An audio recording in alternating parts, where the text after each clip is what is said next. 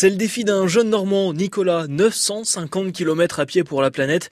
L'idée, relier Courceuil-sur-Mer dans le Calvados à Pornic en Loire-Atlantique en passant par les côtes de la Manche. Il va traverser les sentiers normands et bretons en ramassant les déchets sur son chemin.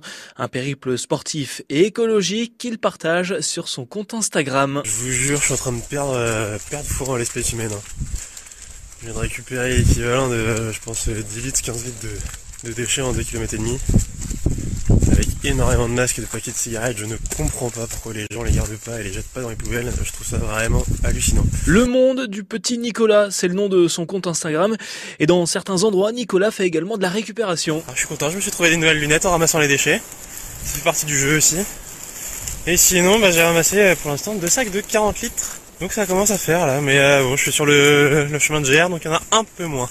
Donc on arrive à 20 bornes, et je vais essayer de pousser jusque Port-Bail ce soir, histoire d'avoir fait 35 et, euh, prendre un peu d'avance. Le long de nos côtes manchoises pour traverser ensuite la Bretagne, voilà une belle initiative. Alors s'il marche seul, Nicolas ne voyagera pas en solitaire sur la route. Il invite d'autres sportifs à venir à sa rencontre. Un défi à suivre sur son compte Instagram, le monde du petit Nicolas.